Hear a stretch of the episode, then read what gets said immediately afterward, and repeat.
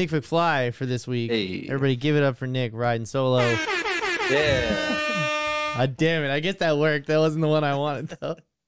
Wait, what were you trying to do? I was trying to do the applause, I, but it's on Oh, the same color. But They, it, they're, yeah. they're both appropriate. yeah, yeah, they both work. All right. So It would be worse if you were like, it was the one where it's like, I, I really don't like that guy. yes, give it up for Nick. Everyone. Uh oh. Oh no, wait. Yeah, I know. I know what, What I is- did. what- I what realized what? I did. Things I think. I think That made me. kicking us off the. All right. So just recap. Pat. So I don't know about you. I I watched here and there. I watched episodes of Clone Wars, and I en- I enjoyed it. Don't get me wrong. I enjoyed it. I just never really, you know, spent the time to really watch through all of them. Actually, Wrong. It- You know, I I don't want to. I take anything away from the series. It's like it's a cartoon show for kids. You know what I mean? So it's it's not like high art, but it does fill in a lot of the gaps that we missed out on in the movies.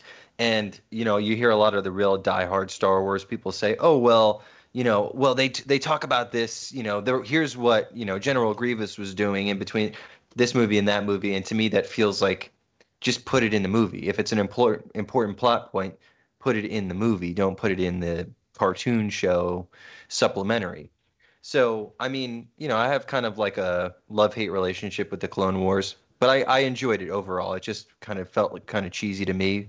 But anyway, the point being that I was disappointed by Bad Batch because they expected everyone to have been pretty intimately familiar with the clone everything that was going on in the Clone Wars. So I didn't I felt kind of detached from the series and they didn't give you a whole lot and I know I'm I'm always the last guy, you know, to ask for more exposition in a series and show don't tell, but right. it, it just right.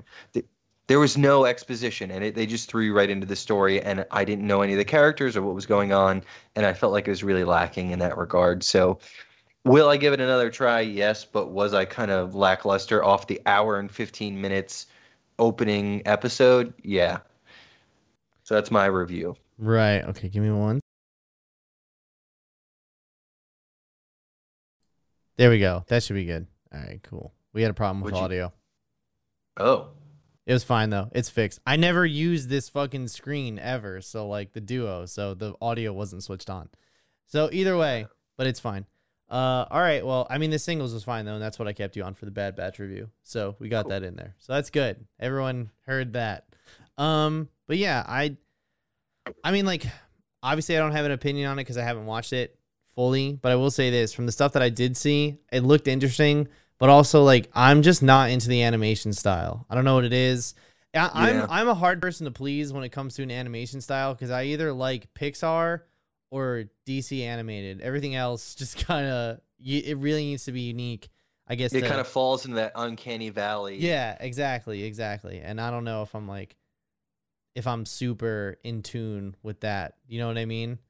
yeah I guess is the best way to say it. I don't know. It's just not my preference. So Well, did you see the origin, like the original uh, Clone Wars cartoons that were more akin to like the flat DC animation? Oh, yeah. have you seen? Yeah, they were like, weren't they like only like 15 minutes long, like in between episodes of other shows Right. on Cartoon Network? Yeah. Yeah. I remember those. I remember watching this one. I remember watching the first or second one when it happened, and then I didn't see any of them. And the next one I saw after that was the one where Anakin dueled the the lady with the two lo- red lightsabers on the pyramid or whatever. I don't know. I can't remember the names or anything, but Yeah, I'm. I, I for me, I always treated that show as you know, it's like it's supplemental. They they they kind of didn't bring it to the level of the movies. It's just all right. We're here. We're filling in the gaps, but at the same time, you have it, it really gave it gave us Dave Filoni. right. if it had we not had the Clone Wars, we wouldn't have this guy who's now shepherding in the new golden era of Star Wars. So Oh, you think it'll be a new golden era?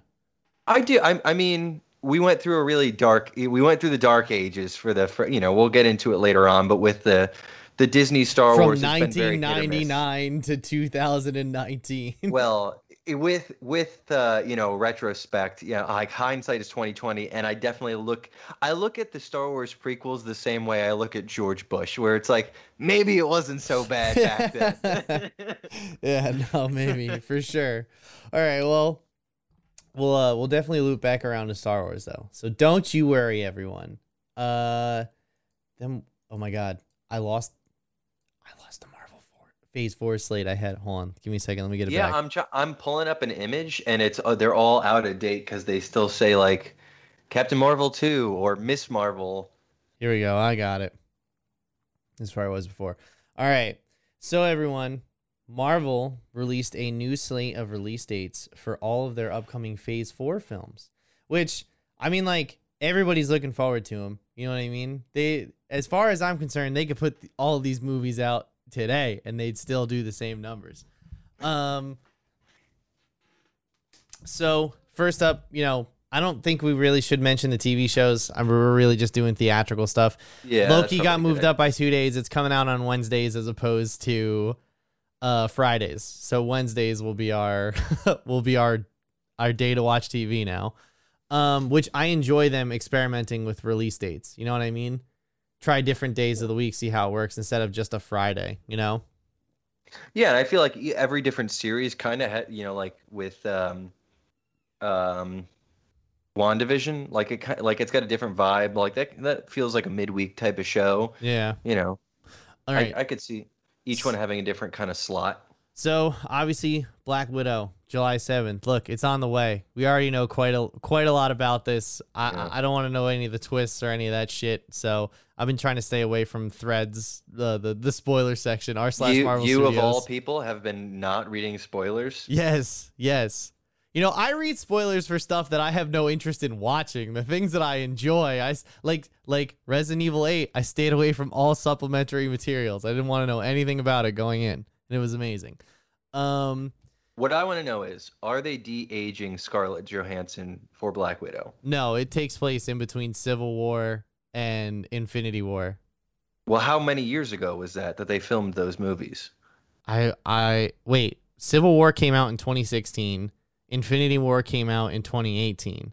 Okay, it's 2017. They That- filmed this. They filmed I this think in- about think about Sebastian Stan and like we were talking about a couple weeks ago how he's aged so much for these movies. Yeah, I'm. I When- I think it's. I think uh they filmed this in like 2018, 2019. So it's really not that far. Has it been that long? They Yeah. filmed this? Yeah. Oh my god. This was supposed to come out May 2020.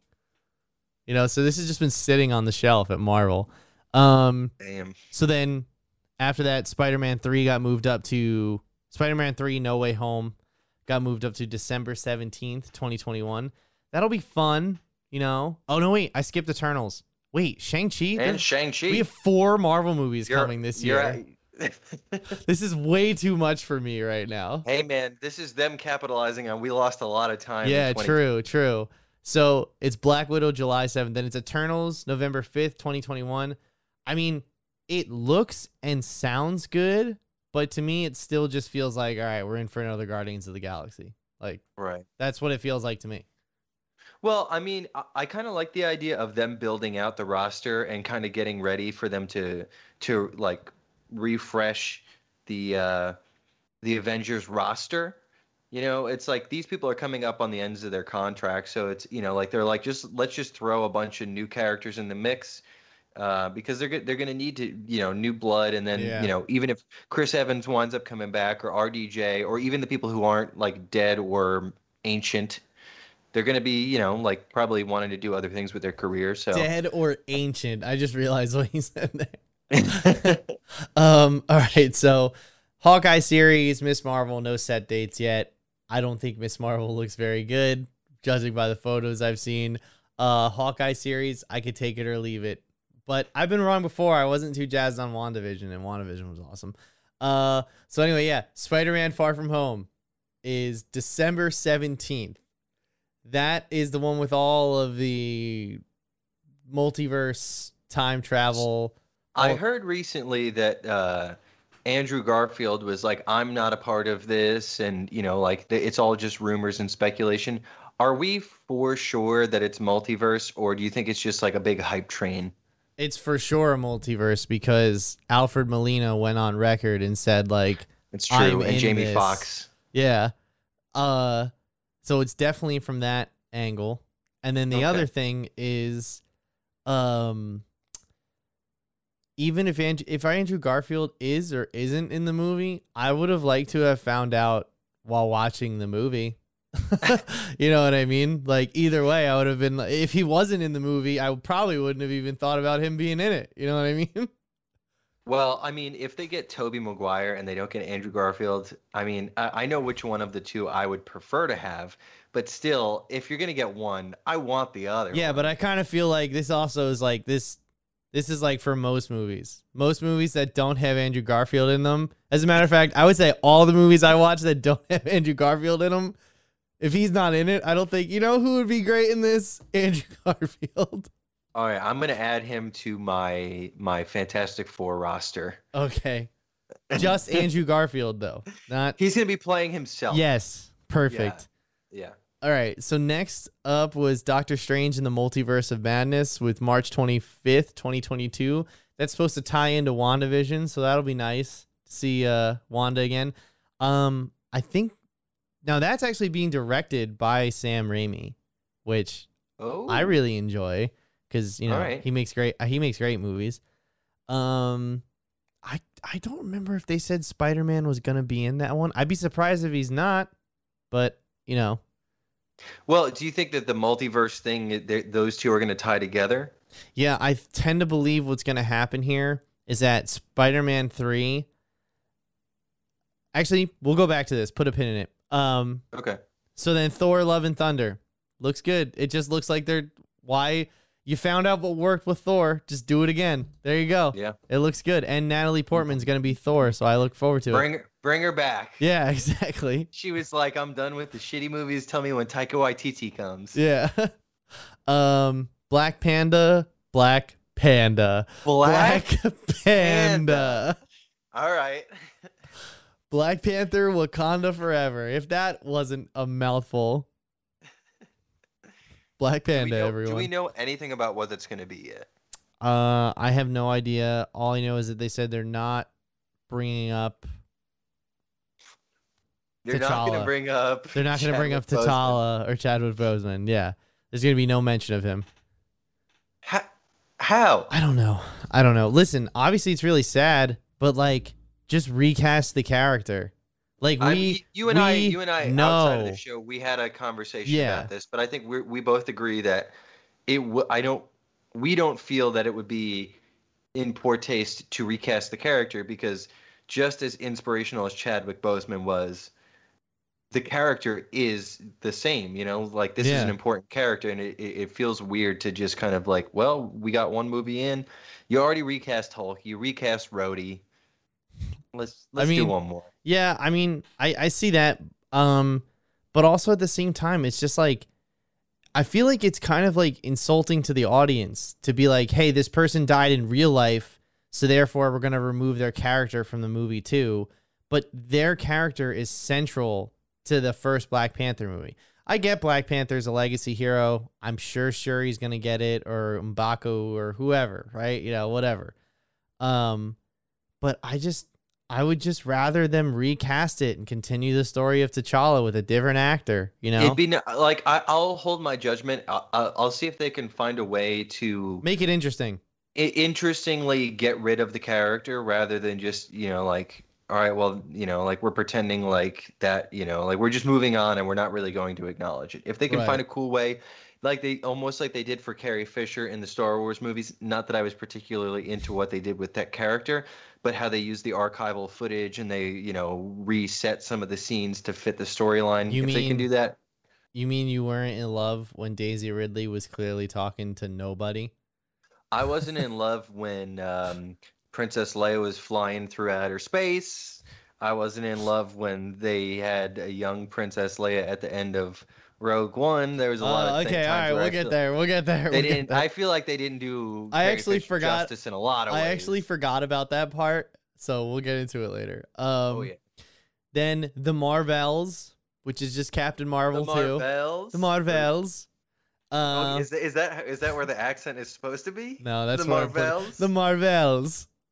Okay. Um, that's just how it sounds to me. The Marvels. Um, so this is look. Captain Marvel one was okay. Okay, I was not in love with it. I don't think it. It was. I. I felt like for a space, like there's that one mi- like scene where they're like in the fog, on the planet. They're looking for the one guy. Have you seen Captain Marvel? It's I saw it when it first came out, and I don't r- remember a whole lot about the like beat for beat stuff. I remember like the more macro level stuff. Yeah. No, no, no. There was this one mission where they're in the fog and you couldn't see shit, and I felt like the space stuff was like just a little. Um, I feel like it was just a, a little um flat compared to like Guardians. You know what I mean? As far as like Yeah. color wise, and I remember they had like a duo directors. Like I don't know if they were brother and sister, but they were just filmmakers that made this movie together and they were good but i'm interested to see what the new team behind the movie makes it look like especially since this is tar- tying into the miss marvel tv show too.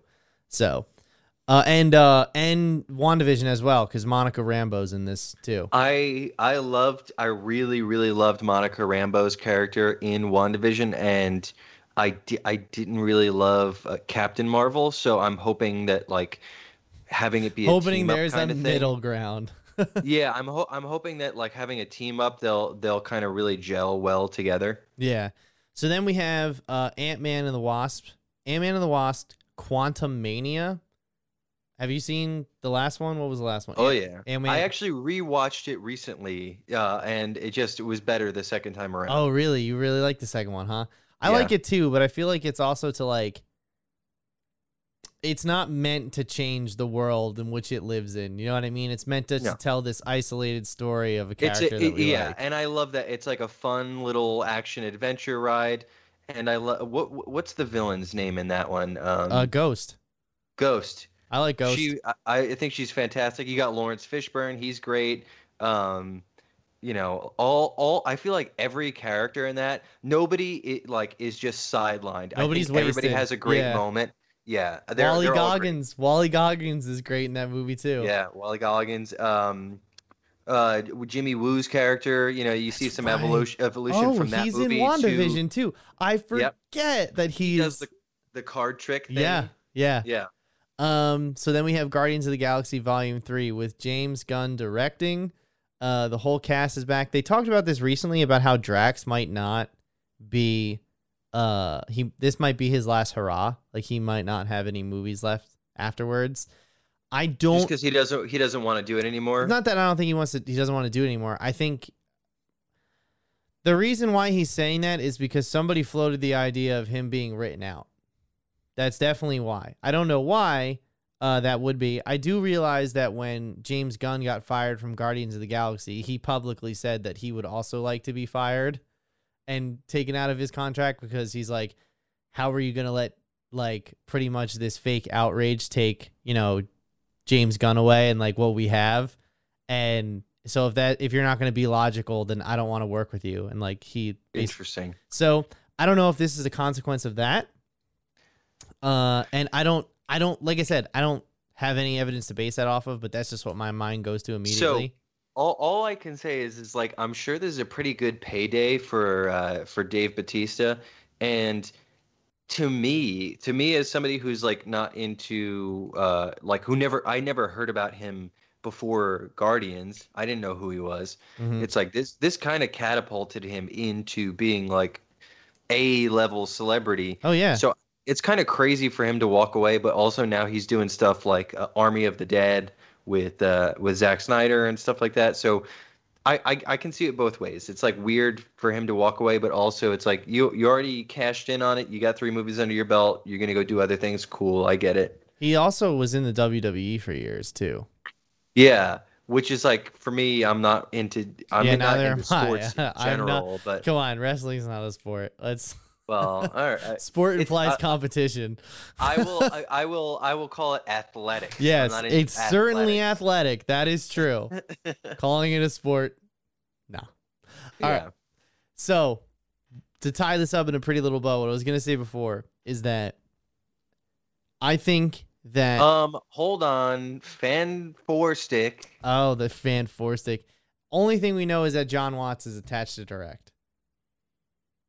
Yeah, well, it has to be mentioned. It's it's on the slate, and I'm excited. Yeah, you're excited for the end of the pipeline. I I cannot wait for them to get this movie right after seeing it utterly fail so many times. You know what? In four years, I hope you're right. In four years, when we see it and we talk about it on this podcast, I can't. I'm wait gonna go Larry back. Boy. I'm gonna go back to this episode. I'm gonna write this down. Um, so actually, what? But all right, fan four stick. I think will be the the kicking off point for their next like Right. couple years.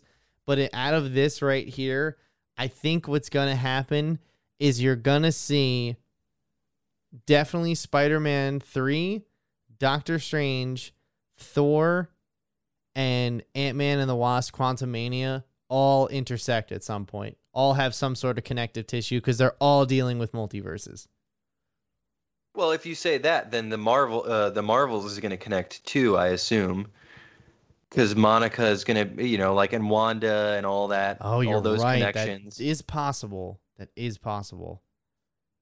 I, I don't think Black Panther is going to be touched by anything else. I think they have enough heavy lifting to do. Right. That's probably going to be stand- Eternals is probably going to be standalone. Guardians of the Galaxy is going to be out in space. They're going to Yeah. be doing their own thing. Chris Pratt's also in Thor: Love and Thunder too as Star Lord. So he's off. He's going to be in that doing his own thing. Well, so, okay, so those might those might intersect. Shang Chi, I don't think is going to get touched. Yeah. Eternals, I don't think is going to get touched. Black I, Widow. I know we I know we no. talked about it last week, but I'm really excited for Shang-Chi. I feel like it's going to be so Oh, different than anything else we've saying seen. it wrong too. It's Shang Chi apparently. Shang-Chi. Yeah, Shang That's Chi. like oh, that's like the Avatar movie. Uh, the Avatar, like the uh, M Night Shyamalan movie, where it's like Ong. It's like oh, they all right. called him Ong instead of they Ang. called it. There was a couple different things uh, where they where they called people and things were named differently, where it was like the actual what the pronunciation would be. But it's like, all right, well, we're already familiar with the character. We already call him Ang. Ong. Ong. All right. What about? I mean, like, are you excited for this slate? I'm excited. I think it, I think this is the best. Yeah. The best lineup they've ever had.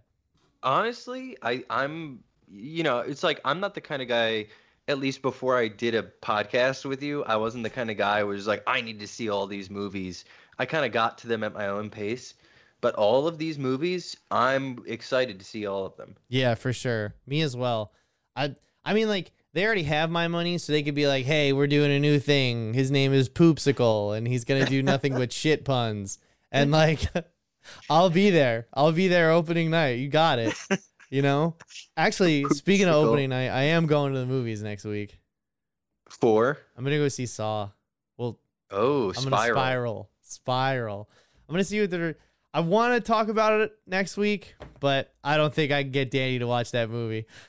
it's all It- are they doing streaming? No, dude, it's on. Oh, they are theater only. straight up like theater only. Like, well, I'm uh. I'm double Derna now, so maybe Oh, I'll go see it. double Derna. Oh, maybe we could both. We were just talking about Yeah. potentially getting drinks and seeing a movie. Is there a movie theater between the two of us? Maybe Hazlet, Cinemark. Maybe it. All right. Well, uh, We'll, this we'll, re- we'll do the we'll do the we'll do the research afterwards. We'll do the Yeah. research afterwards. Uh, but yeah, moving on. Um, I played Resident Evil on Friday. I did. we uh we I streamed it on Twitch. I did the first five and a half hours on Twitch, and we had a bumpin' chat. Bro. It was seriously a lot of fun. Like I I haven't had Twitch analytics that good in a very long time. And shout out to my buddy Mark who uh who came in and he gifted a bunch of subs to people. So he bought five subs and then gave them out. And since I get so little like traction, my notifications for follows and subs and bits are like so outrageously uncalled for. And then I had five of them go off in a row. So all you heard was like these sirens and this epic music and everything. What's uh what's Mark's Twitch? We'll give him a little uh, shout out. Raven Main. It's R A V E N M A E M A N E. I think Raven Main or is it Raven May? Dude, you just keep talking about the game. I got this. Yeah, yeah. yeah. So, uh, well, let me ask you this. First question: all right, all right. Did this game meet, surpass, or fall short of your expectations? This game, this game surpassed my expectations in every way possible. As a matter of How fact, did- I haven't felt this way playing a Resident Evil game since 2005's Resident Evil 4. I think this game is, without spoilers, I think this game is pretty much all of the best parts of Resident Evil combined into one and really showcasing how good the series can be when it's firing on all cylinders. Because not only is this a great action game, it's a great horror game as well. Um, I like I said, won't go into spoilers, but uh, I will say this: there was the baby sequence when you fight the fetus. That uh, I didn't even bring that up. I hung out with some buddies yesterday. I hung out with Danny yesterday, and he brought that up to me. He's like, "Did you get to the baby sequence?" I was like, "You mean I struggled through the baby sit like." My my Twitch chat was telling me to pause and unpause because we were all too shook by the baby sequence. It's I don't genuinely even want to know. it's genuinely terrifying. Um, I think this game is better than Resident Evil 7, which was good. Um, I think the controls kind of stumble and fall because they, you know, they try to make the controls not as responsive, so you feel like, you know, um, you don't, you're not like in like tight, like zeroed in control because they want you to feel a little loose, so you, you have a little bit harder time getting around. So that brings up the tension. In this game, they were able to tighten the controls up and still make me piss my pants when I was running around. But the thing that I like about the Resident Evil games is that they give you a way to protect yourself. And this game was not just here's a way to protect yourself. We're actively encouraging you to engage with the enemy. And so it wasn't talking about like when you like held your weapon up. Oh, like when I was yeah, like when I was defending, but also like um just the guns. The guns are fun to use. You can customize them. Uh I already started my second playthrough on a harder difficulty before the show. Uh I went I did the mercenaries mode, which is on that it's just like arcade mode. You know, you just run around certain um parts of the village and you kill zombies on a time frame, you score points, you know, you get these cool little abilities. But uh yeah, gameplay's great. The gameplay in it is awesome. The only thing I could tell them that I wish for them to critique is a melee weapon. Or um or rather a melee button. Because like I get you don't want to cross the line too far into action because that's what kind of set the series back almost a decade ago.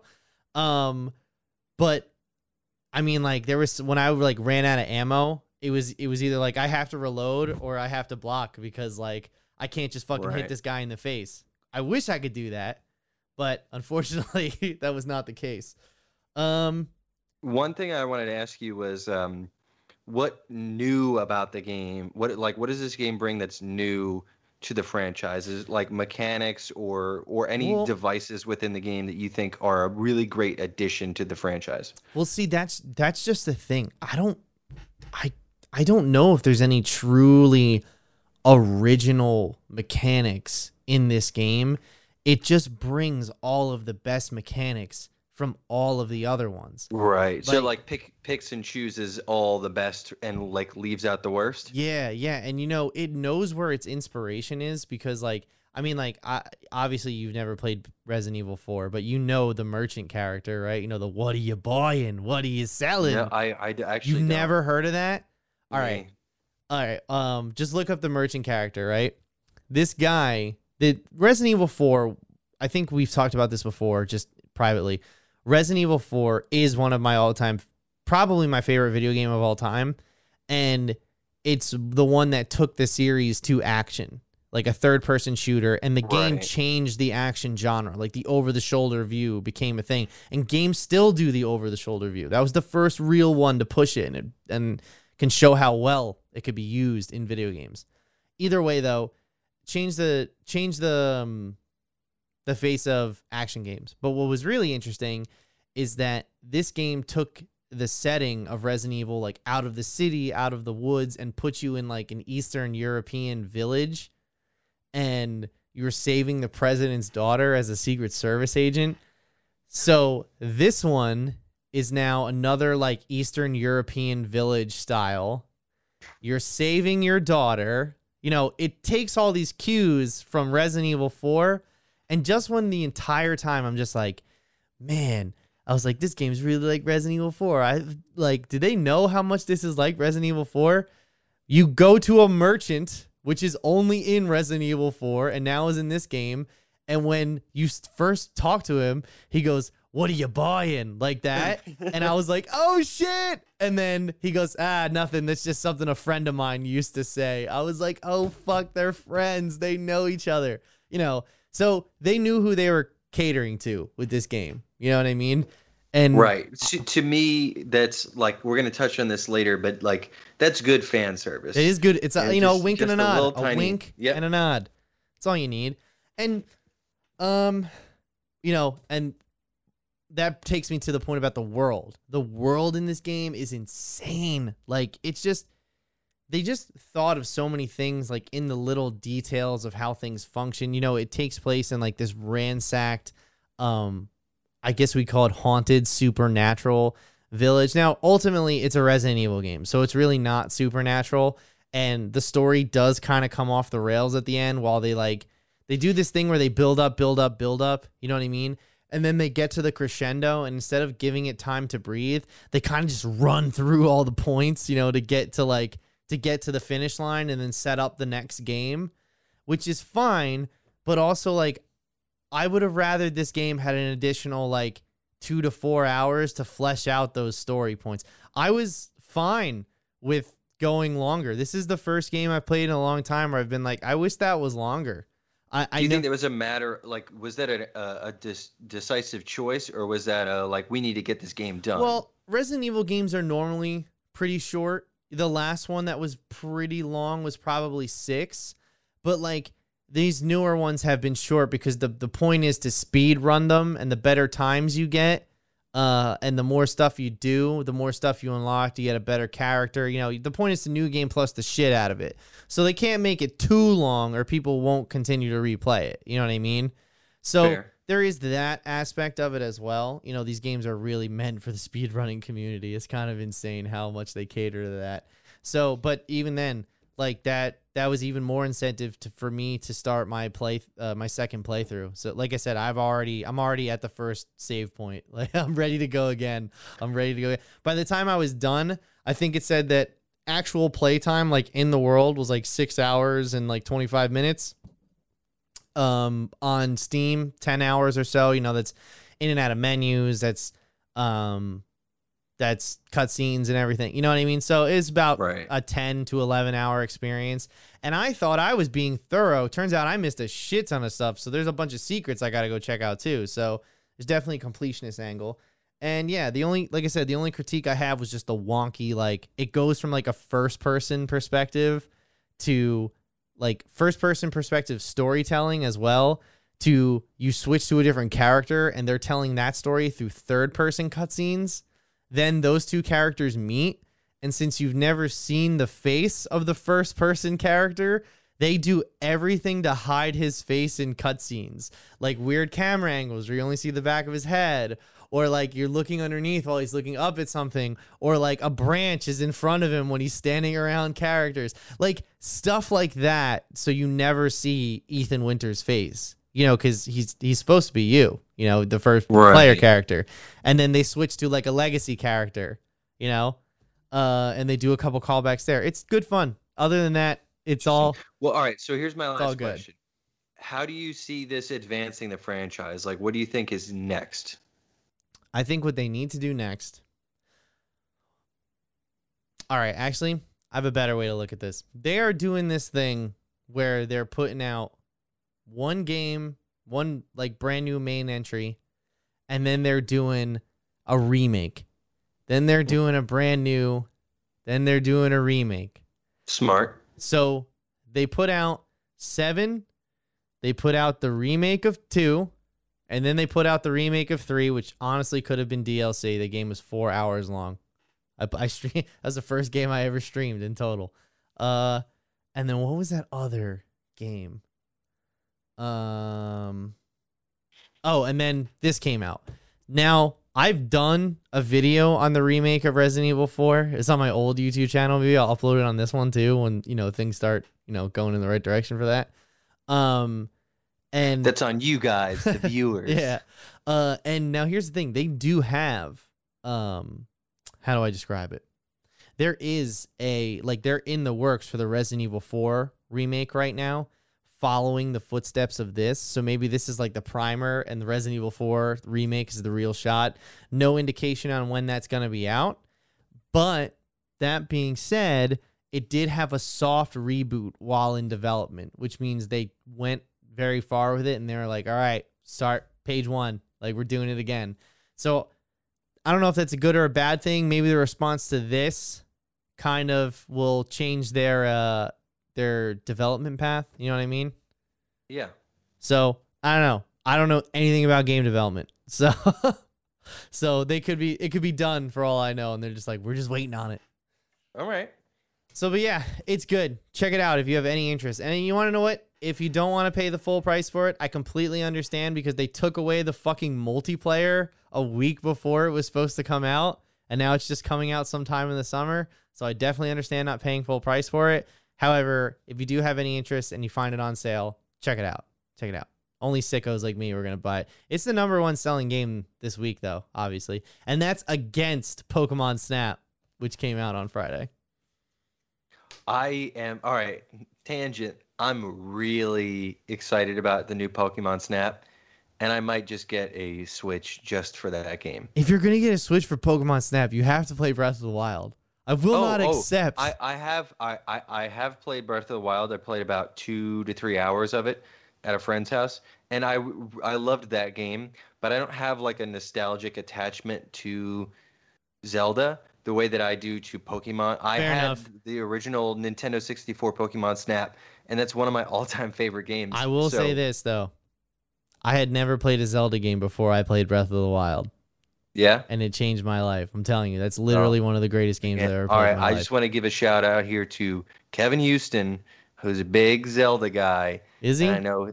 Oh yeah, he he loves those those Zelders. He does Zelda games. He loves them. All right. So moving on, ladies and gentlemen, tonight we have a uh, a very special topic. Um, pretty much since uh the other two are off doing doing things with their families, like weirdos, like true weirdos. Uh, and we're doing this tonight. Um, we thought we would talk about something that um I mean, we've been wanting to talk about it for a while, but we haven't had an opportunity to. So I figured, you know, we take this opportunity to, right? And Yeah. we looked at one specific movie. However, we're kind of going to have a conversation about Star Wars, the state of Star Wars underneath Kathleen Kennedy in general, right? All right. Well, you and I took this in two very different directions. I mean, it's totally fine. It doesn't matter. It's we could talk about Rogue One. I'm just saying, like things that Kathleen Kennedy did certainly influenced Rogue One. all right. So before before we even get into, yeah, we're talking about Rogue One, but also just the way that Star Wars has kind of panned out under Disney. I think everybody's pretty underwhelmed. Oh yeah, for sure. But uh, and a lot of that blame can be placed on the shoulders of Kathleen Kennedy. I just want to say before we get into it, I really love a lot of the work that Kathleen Kennedy has done. My favorite movie in the world is Back to the Future, and she, you know, had a lot to do with those with the, with that trilogy and a lot of other beloved movies. I don't think she's bad at what she does. I just really think she fumbled the ball at the worst possible time when she took over Lucasfilm. I think she tried to use a nostalgia train to drive an agenda that nobody wanted Yeah. to see in their to nostalgia me, train. to me, it feels like she's she's kind of at that place, like that that big. Uh, sh- she's hit like peak capitalism, where she's just like cash in on on you know like we have this uh, property. You know, she's got like the Walt Disney disease. yeah. We just like cash in on the franchise. And a lot of the care and warmth that are in a lot of the other films that she's had uh, you know, she's been attached to in her career. It's just not there anymore. Yeah, I mean, she is technically working for Disney. So, Yeah. you know, and she has said some things that Bob Iger himself has had to walk back. So, you know, there, she's probably under a tighter leash than we think. You know what I mean? Absolutely. So, but that being said, uh, what'd you think of Rogue One? So I, to be honest with you, when I first saw this movie, I really, really enjoyed it. And when we we talked about planning this show the other day, I was like, Rogue One was great. It it is possibly one of my favorite Star Wars movies. And going back Silly. and watching it, Silly. I don't I don't dislike it now, but I see a lot more flaws with it than I did the first time around because I walked out of the theater having just experienced all the battle scenes. The last I think the last hour is really fantastic. I think it does a great job. So I walked out of the theater on that high of all these great, you know, like World War II battle scenes. And I was like, that was that's Star Wars. I loved it. But now rewatching it, taking notes, I'm like, there's a lot of problems Yeah. in the first half. So actually, it's funny you bring that up. So I watched this movie, and that's the first time I've seen it since seeing it in the theater. And I feel the exact same way. I'm indifferent to this movie, which is probably even worse than like having a strong opinion on it, because like it just exists. It doesn't do anything to advance the story of Star Wars, and it just kind of feels really unnecessary in the big, the whole universe. That being said, though, I think it's kind of funny how I literally like I was we were wa- I remember there's the exact scene where I was like, man, this movie is fucking slow. Uh and it was when they were in the um is it Jedha? When they were in Jedha fighting the storm like doing the storm tr- and like meeting the other characters and everything.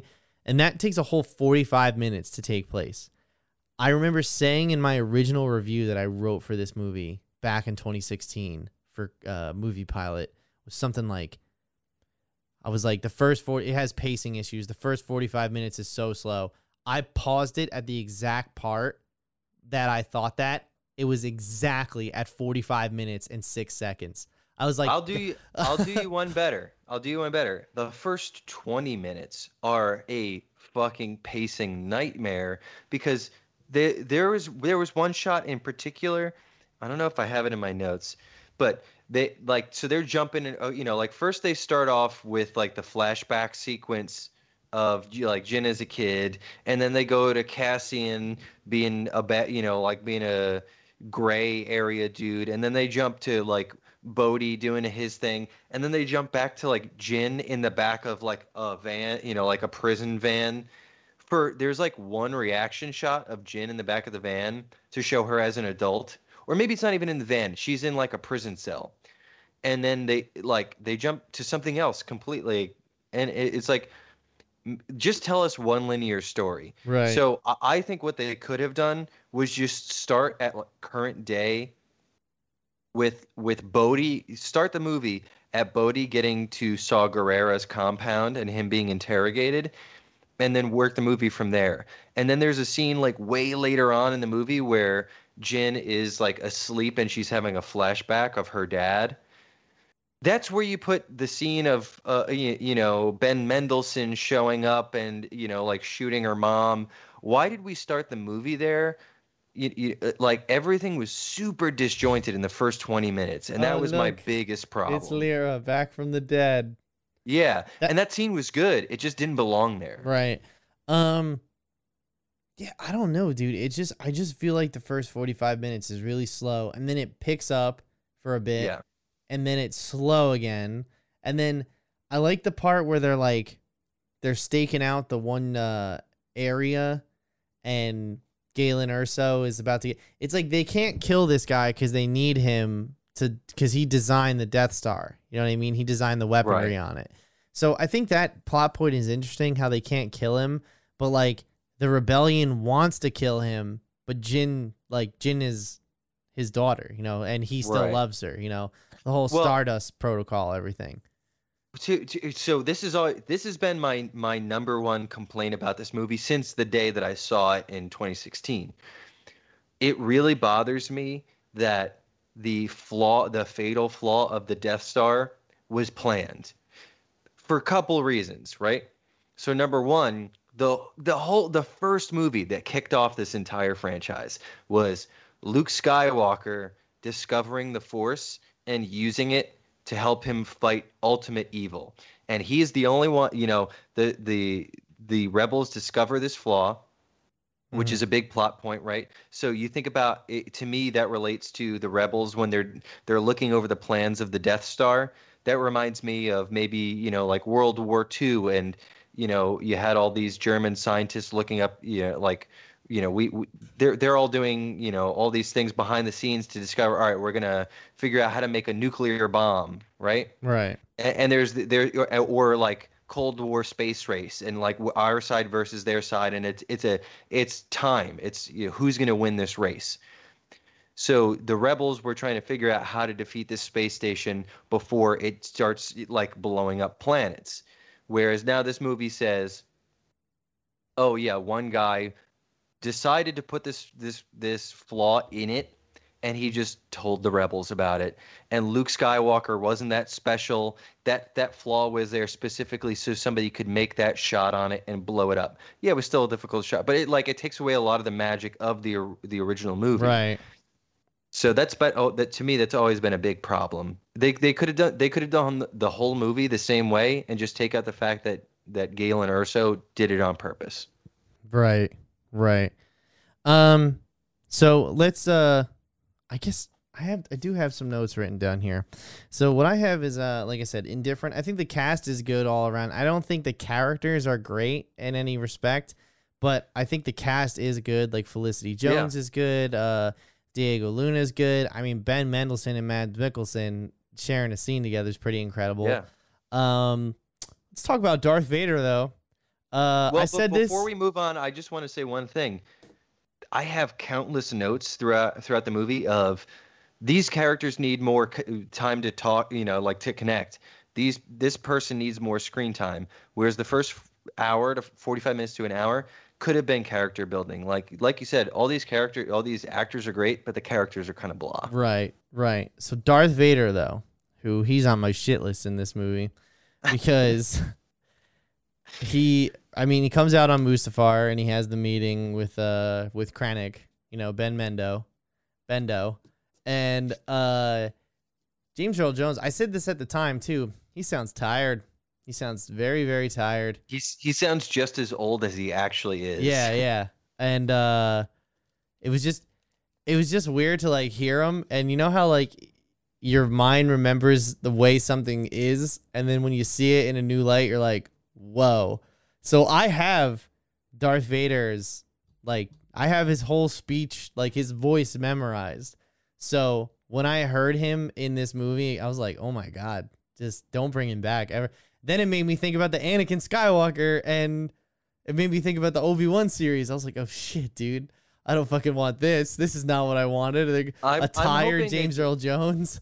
I really hope they don't bring James. I, I I love James Earl Jones. I hope he's not involved with the Obi Wan series. Right, right. yeah, me too. Uh, quite honestly, I could could really do without it. Um, I what what's cool is that I don't know if you know this, but the suit they really did a good job of matching the suit to uh, episode four. Uh, like the, in the original movie, um, uh, Darth Vader's eyes are they have like a red tint to them. They're not do. pure black. Yeah. So they did a good job of matching all that stuff up, and they they they tried really hard to make it feel authentic.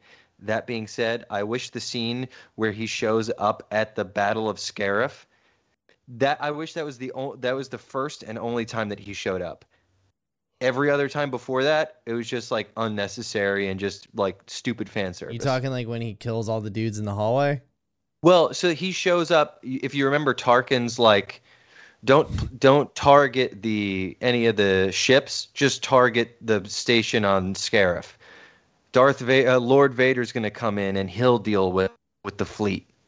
So he shows his ship shows up and all the rebels like crash into the Imperial right, cruiser. right. So I'm not saying just that one scene, although that is the highlight of it, but just that like that one sequence. That's all he needed to be in.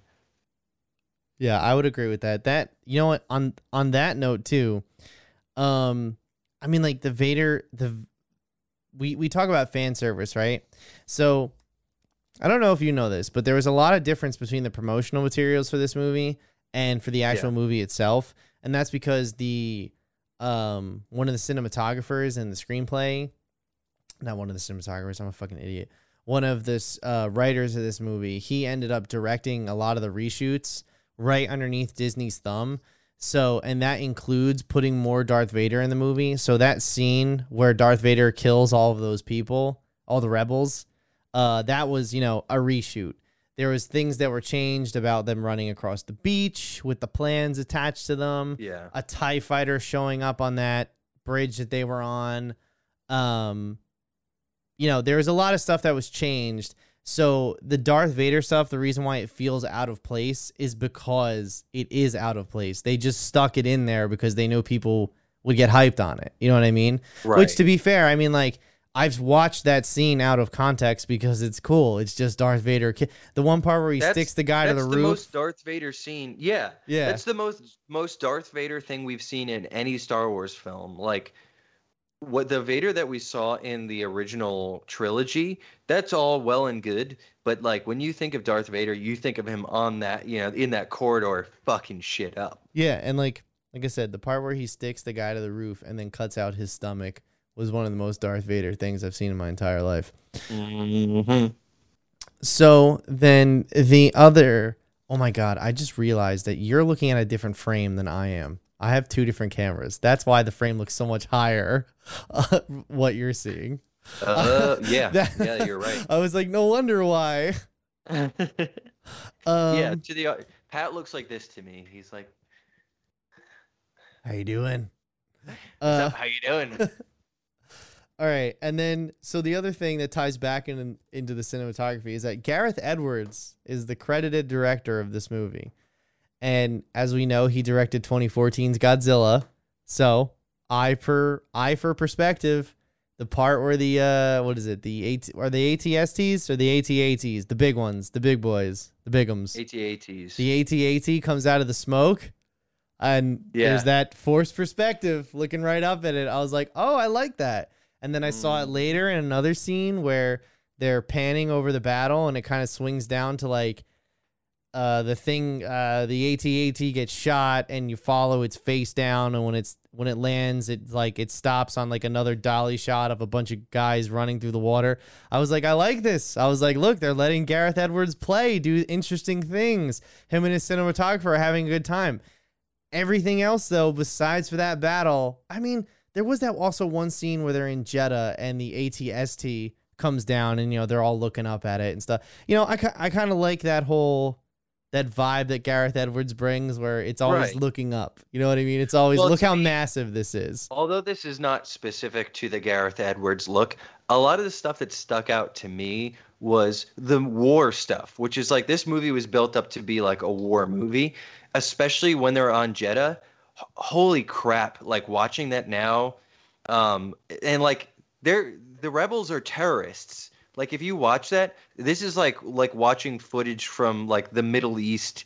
You know, they're they're portraying these guys as terrorists Right. and it's like such a cool perspective rather than what you see in any of the other movies where it's like they look like a regular military force going up against like a big a bigger army whereas this one they look like guerrilla warfare and that's what i feel like that's it was so on point what what i think the rebels should be por- portrayed as they're always the underdogs but we've never seen them in that way Right.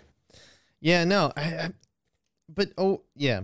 But I mean, those are the things I definitely like and kind of stuff that st- stood out to me, I guess. It was nice to revisit this, and I did have the same exact thoughts I had the last time though, which is like can Forest Whitaker act? I don't know. Like uh, if they gave them better lines probably yeah, um you know, uh does does Star Wars mean anything to anyone anymore? like and here's the thing, I was really jazzed for this too because I like when franchises do this. I just got finished saying I like that Resident Evil is doing mainline game, spin-off or a remake. Mainline game, spin-off or I like that shit. That that's fun to me. Um this Star Star Wars, Disney was like, we're gonna put out a new one every year. It's gonna be like Marvel. You're gonna get a Ridge Tridge, then you're gonna get something new, then you're gonna get another Ridge Tridge, then you're gonna get something new, and it's just like but it was Now I- never something new. Yeah, no, exactly. It was never something new. And that's exactly my point with this movie. And I was as I was watching, I was like, at least this makes me feel like I'm watching a Star Wars movie that takes place during the events of the fourth film. You know what I mean? It has that type of Right. era. well, this this this nailed a lot of things that the sequel trilogy failed miserably on. It didn't the the the sequel trilogy didn't feel Star Wars. The first one did. The first J.J. Abrams movie, it's like he was just like, "Well, let me look up the exact recipe and do everything by the book. But then after that, it's like a lot of things didn't feel Star Wars. Whereas this one felt like gritty and lived in, and there a lot of detail was, you know, attention was paid to detail. The sets, and you know, like all the very analog computers and the big screens with Right. the, you know, mm-hmm. like the circles on them. They they were like, let's let's go back to basics, but they weren't retreading old stuff. They were like, let's take the these important elements and make something new with it. not as much red. Not as much red. Not as much red. Like I feel like the new Star Wars trilogy incorporates a lot of red and black as Right. opposed to the the old stuff was just like gray. Here you go. Yeah, well, Here's it's like it looked 70s. Yeah. Like, yeah.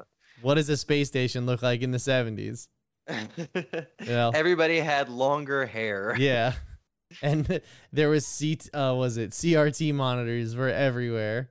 Yep. Um But also, I don't know if you noticed in the sound design, there was a lot of like murmury type stuff. To me, I think about the uh, the robot, the the uh, the probe droid that lands on Hoth in Episode Five, where it's like random resist, random resist. That sound Right. bite is featured throughout this movie. They were like, let's take that sound and just sprinkle it on top. I do I will say I did not appreciate the obligatory R2D2 C3PO. I was like I didn't love it, but I mean, I guess you gotta have. They have to be in every movie. I was like what are you guys doing here? We didn't need you. Um Yeah, but I mean, it, it does it doesn't not make sense. Whereas the two guys on Jedha, like they get like, my friend doesn't like you, I don't like you either. yeah. That was why. Why did they need to be there? Yeah, and you want to know you saying some of these things to me, and I was like, I can't even like I only when you say them do I remember them, and that's ultimately what I think Rogue One is for me, at least. I feel like Rogue One's kind of forgettable. Uh, I, I feel like even though it sets out to tell a Star Wars story from a different perspective, ultimately it still feels just unnecessary. You know, it's not a different perspective. The whole ever the whole trilogy is the first trilogy is told from the rebels' perspective. Yeah. and now we're just seeing more of the rebels. Yeah, and not only that, I went into it this time knowing that everybody died. So what was the I don't necessarily have a problem with that. what that everybody died. Or knowing that knowing what their fate was going to be. Oh, I just couldn't get attached to them. I was just like, all these characters are dead. Who cares? I couldn't get attached to them because every time that Jyn made a speech, it was so the writing was terrible and just like over the top, lofty for no reason. Her her dialogue was was. Has she done bad. anything? I think, I think Liz and I looked this up today. She has done some stuff since, uh, since this. Nothing, nothing as, uh, uh high profile? yeah, nothing as high profile. I would say. I do enjoy, uh, the fact that I was able to tell Liz for the first like ten minutes of the movie. I was like, oh look, it's Pedro Pascal. She was in Amazing Spider-Man 2. Ah, Who was she in that? Uh, Uh, I I- will oh, I think she's someone's secretary. That's it. Like this was her big break, I think. yeah. She was Felicia Hardy. Yeah, yeah, Felicia Hardy. Like I said, she was in like two scenes. Um, what was I gonna say?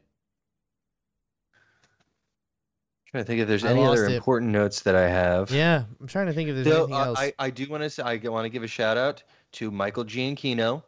This is the first Star Wars film not to be scored by John Williams, and I think Michael Giacchino nailed it. The music is on point. oh, that's what it was. Okay, yeah. Did you hear what I said before?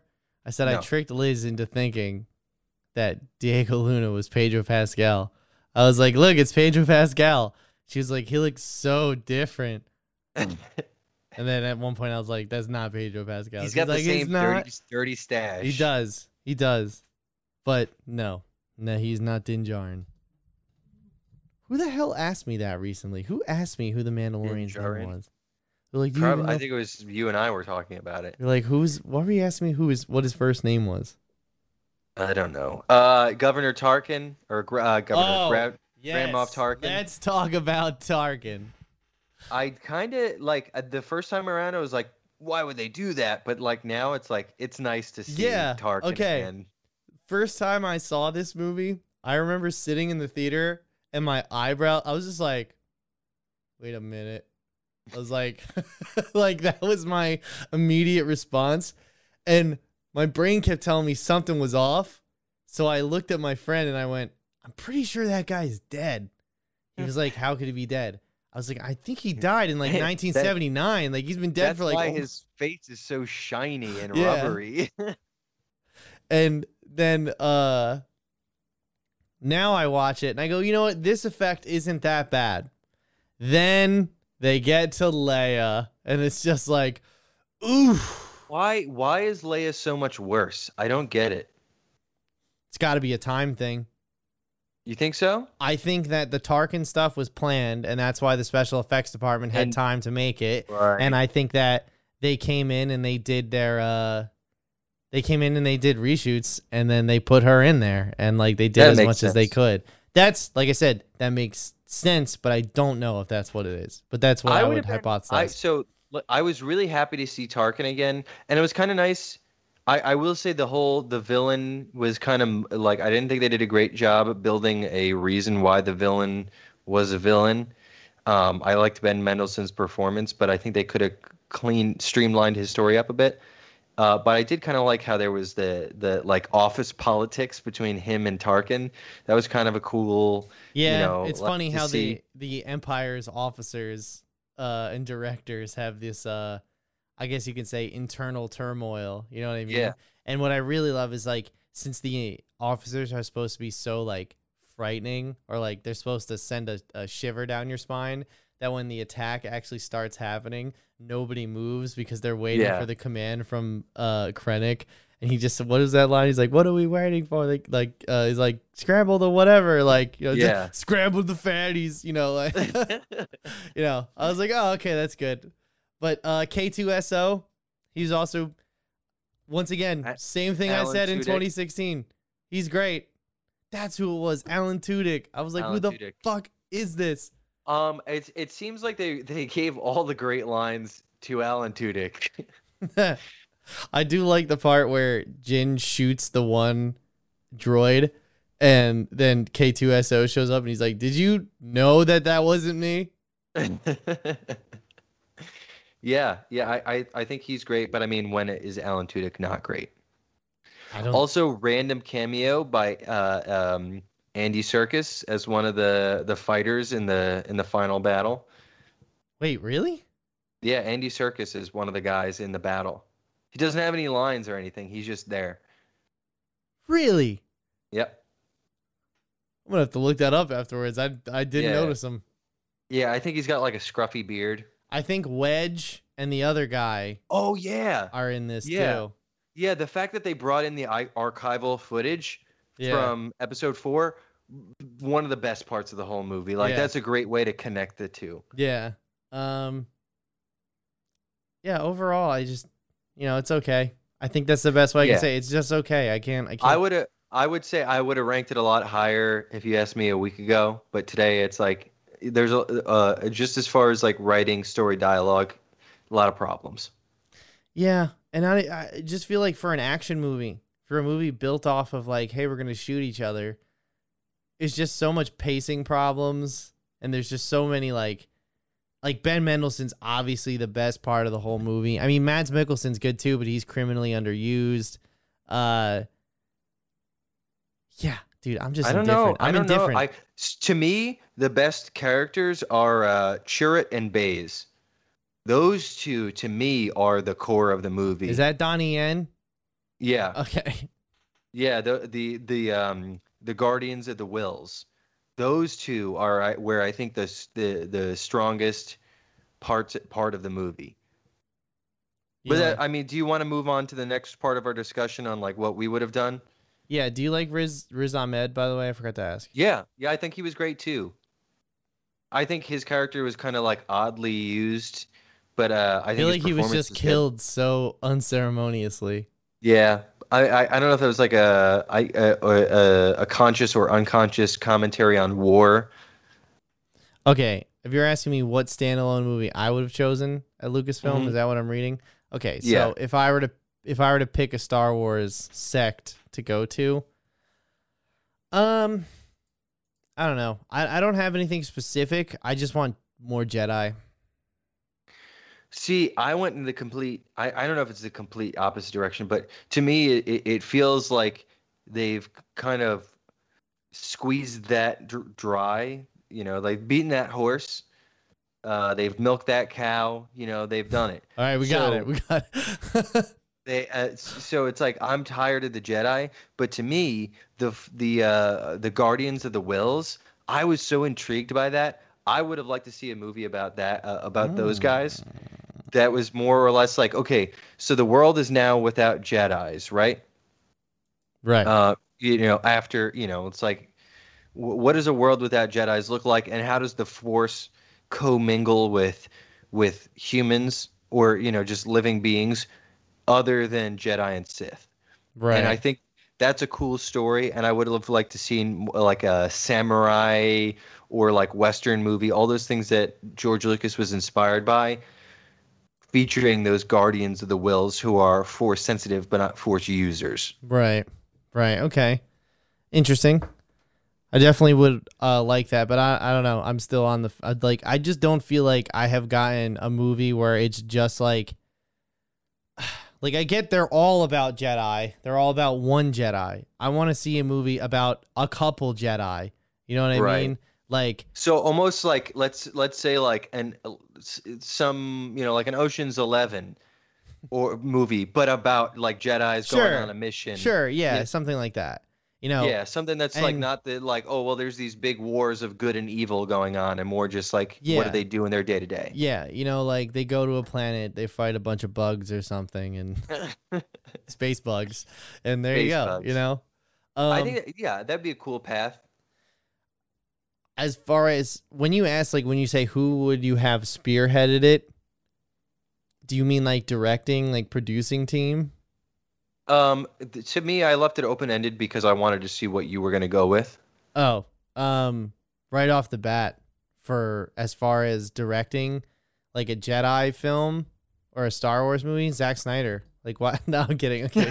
um, uh, uh, I think Chad. What's his name? Chad Stahelski. Uh, whoever whoever directs the John Wick movies, give okay. that motherfucker Jedi's to work with. Okay, that would be some sick shit. So for me, I, I, I wrote down a couple different options. Um, I thought uh, I I was like reading articles on you know just seeing what other people's takes were, and I thought an interesting was Spielberg. Why oh, not? oh, Steven, Steven Spielberg. He's been connected to George Lucas for decades. He probably would. I think he'd do a great job.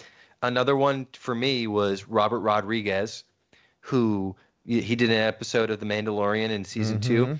and he I think would be a great way to do that spaghetti western or samurai type movie. Little bit of dialogue and a lot more show don't tell. Mhm. And um, lastly, I wrote down Deborah Chow, who worked. Uh, she did two episodes. She did episode three, season one of Mandalorian, and the finale of season two, Mandalorian. Mhm. Um, which I like. I like her storytelling, and also just because it would be more like an Asian American type story. Get me get an Asian American. Actually, she's Canadian. Get an Asian director in there. Uh, like so, I think there's plenty of good options, but. Um, I, I think of the three, Robert Rodriguez from the movie that I want to tell with uh, with like Chirrut and Baze. I think Robert Rodriguez would be my first choice. Nice. Okay, yeah, that's a good idea. Robert Rodriguez is good. He made that awesome from Dusk Till Dawn movie. Um, would it would it have been part of a larger? Oh, like Marvel? Nah, nah, nah. I feel like Star Wars is always a part of the larger plan. I feel like that's the problem with Star Wars is that they never just you know, slice a piece off the fucking turkey and put it on its own plate. You know what I mean? Like for Yeah. for the love of God, put something somewhere that doesn't go back to the Skywalkers or the rebellion or the this or that. You know what I mean? Like give me something different. Like I know I know I s- I know I say this after I said I just want more Jedi, but like put the Jedi somewhere else. Set it at a time where like, you know, there's there is no rebellion and there is no empire. Just or there is no whatever the resistance and the the the, the first order or whatever. Just take those guys, put them somewhere Which- else. to be fair, I think we're getting, you know, with the with the upcoming Star Wars content, uh, like uh, High Republic. So I think that is on the on the way, which I'm very excited about. Right, right. I mean, don't get. I I'm, I'm gonna eat my words eventually. So, um, Well, they they can only get it wrong for so long. really, have you seen the Transformers movies? I got my fingers crossed over here. Um, and then would you do fan service in so what ways? So I think like the the the best example would be Rogue One. Like I think the fan service in Rogue One, like the part where Darth Vader's cutting everybody up, that works.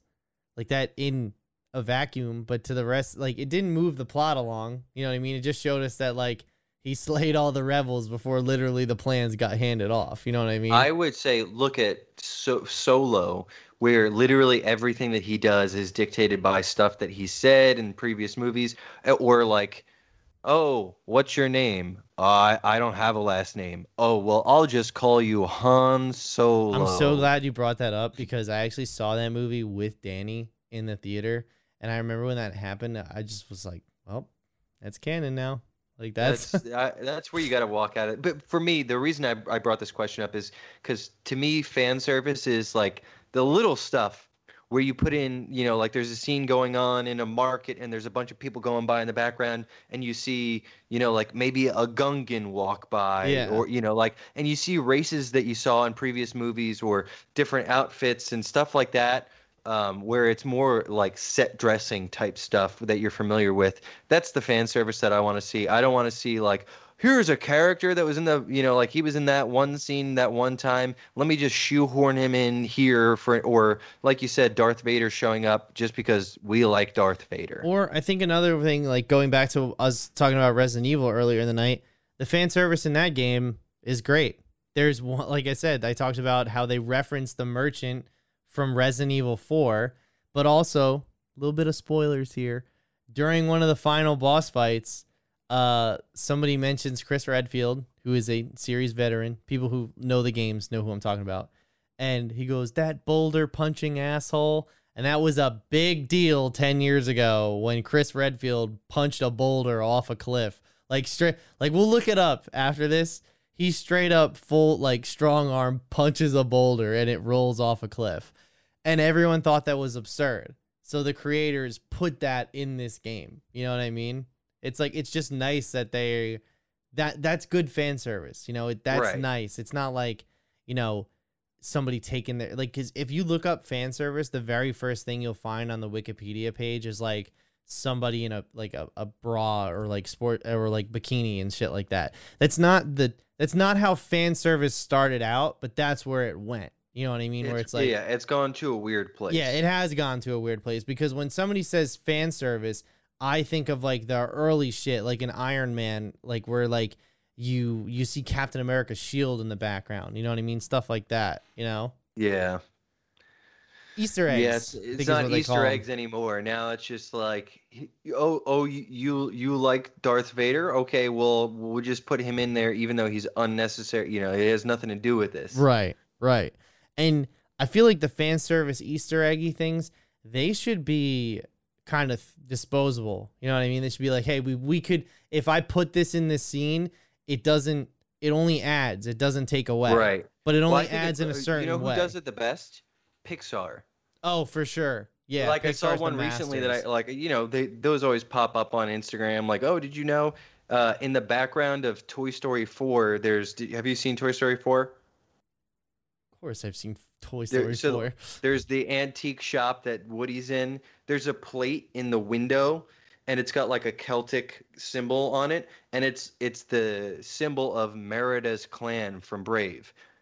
Doesn't mean it does. It's not important to the plot. It doesn't do anything, but you know, it's like it's Well- nice that they were to like just do a little drop. You know, like hey, this is connective tissue. Right. However, their movies lend themselves to that because nobody wants to make all those new assets and desi- designs for every movie, so they're gonna be reusing assets.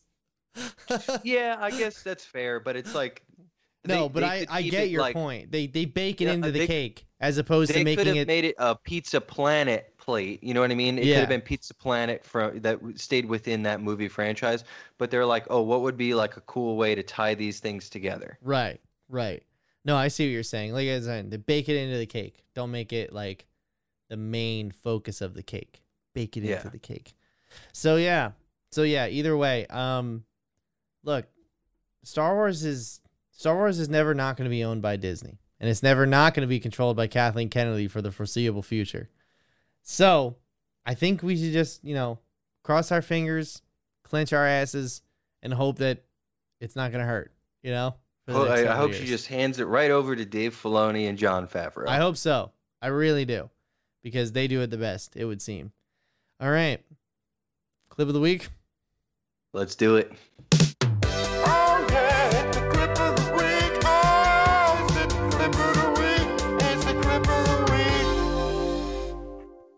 Oh shit, we're here. We're here. We are here. We did it. This one is for you, Mike and Danny.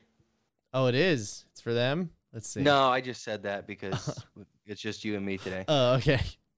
All right. Actually, hold on. I forgot. Oh, I, I didn't think to make a, uh, a oh, oh, all right. Uh, We're, we're getting there. what? Uh, The frame where it's like the two empty ones on the bottom. Yeah, yeah. All right. Ready? I should have. We should have just put stills of Mike and Dan in there. Yeah. Ready? All right. Yep. Man might have the Star Wars Lego set Death Star, but can he chug a sparkling water and not burp?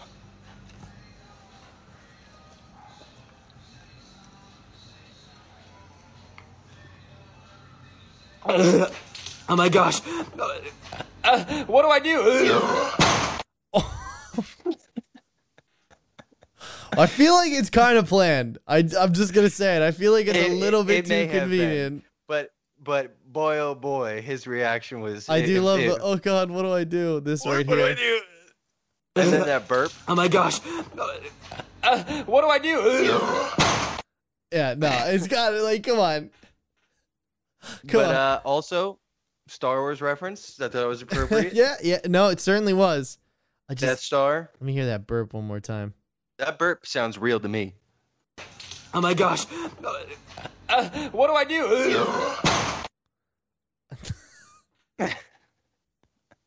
I mean, if it's What What do you think his name is? Chet. Chet. I think his name is Tyler. Oh, you know what? The middle part.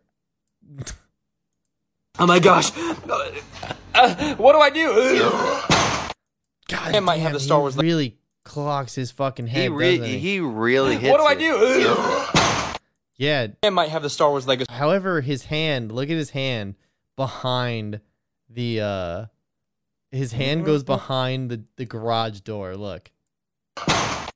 You know what I It mean? might have No, the Star no, Wars Lego set uh, Death Star. I, don't think so. Uh, what do I do? Oh my god. It go it goes up after. Oh he- yeah, maybe you're right. Yeah, I see it now, right here. For people who are just listening, uh, this guy That walked into you, a garage Ryan. door. Yeah, and he hit his fucking head really hard. I want to hear that burp one more time, and then we're good. What's it? Uh, what do I do? Oh my god. What's that other? What's that other video where it's like, "Hey, it's Monday. It's gonna be a great day," and he that he hits his head on the inside of the garage door. You know that video? I'll put I'll put it in the comments. Yeah, put it in the com or. It's been a while. it's been a while. It's been a while. All right. Man, that motherfucking that dude hit his head, bro, hard. like no bullshit. Oh man, that was at least that wasn't somebody dying in an elevator or I wanted I wanted to go a little bit more lighthearted. I will you guys say, think my my I- clips are a little too Okay, uh, right. edgy. All right, you are framing that like some guy almost dying in an elevator, and I mean the dude's getting shot at. I've seen that on every fucking publication, so that's fine. The guy's suffocating in the elevator with a melted jacket on him. That was another thing. I will I will say this. The other day I was hanging out with some friends and then we were talking about the show, that particular episode. And I was just like, yeah, Nick's clips are pretty fucking brutal, dude. That guy dying in the elevator and he just his response was, "Well, he didn't actually die." I was like, "See, this is the problem." He's an enabler. Oh yeah, he is definitely an enabler for sure. So, other than that, um I think we're good. I think that's the show this week. Would you say that's the we, show this we week? did it. We I, did it. I didn't, wasn't sure you and I were going to be able to to make it to an hour. Oh no. Nah, dude. Oh, oh It would have been fine.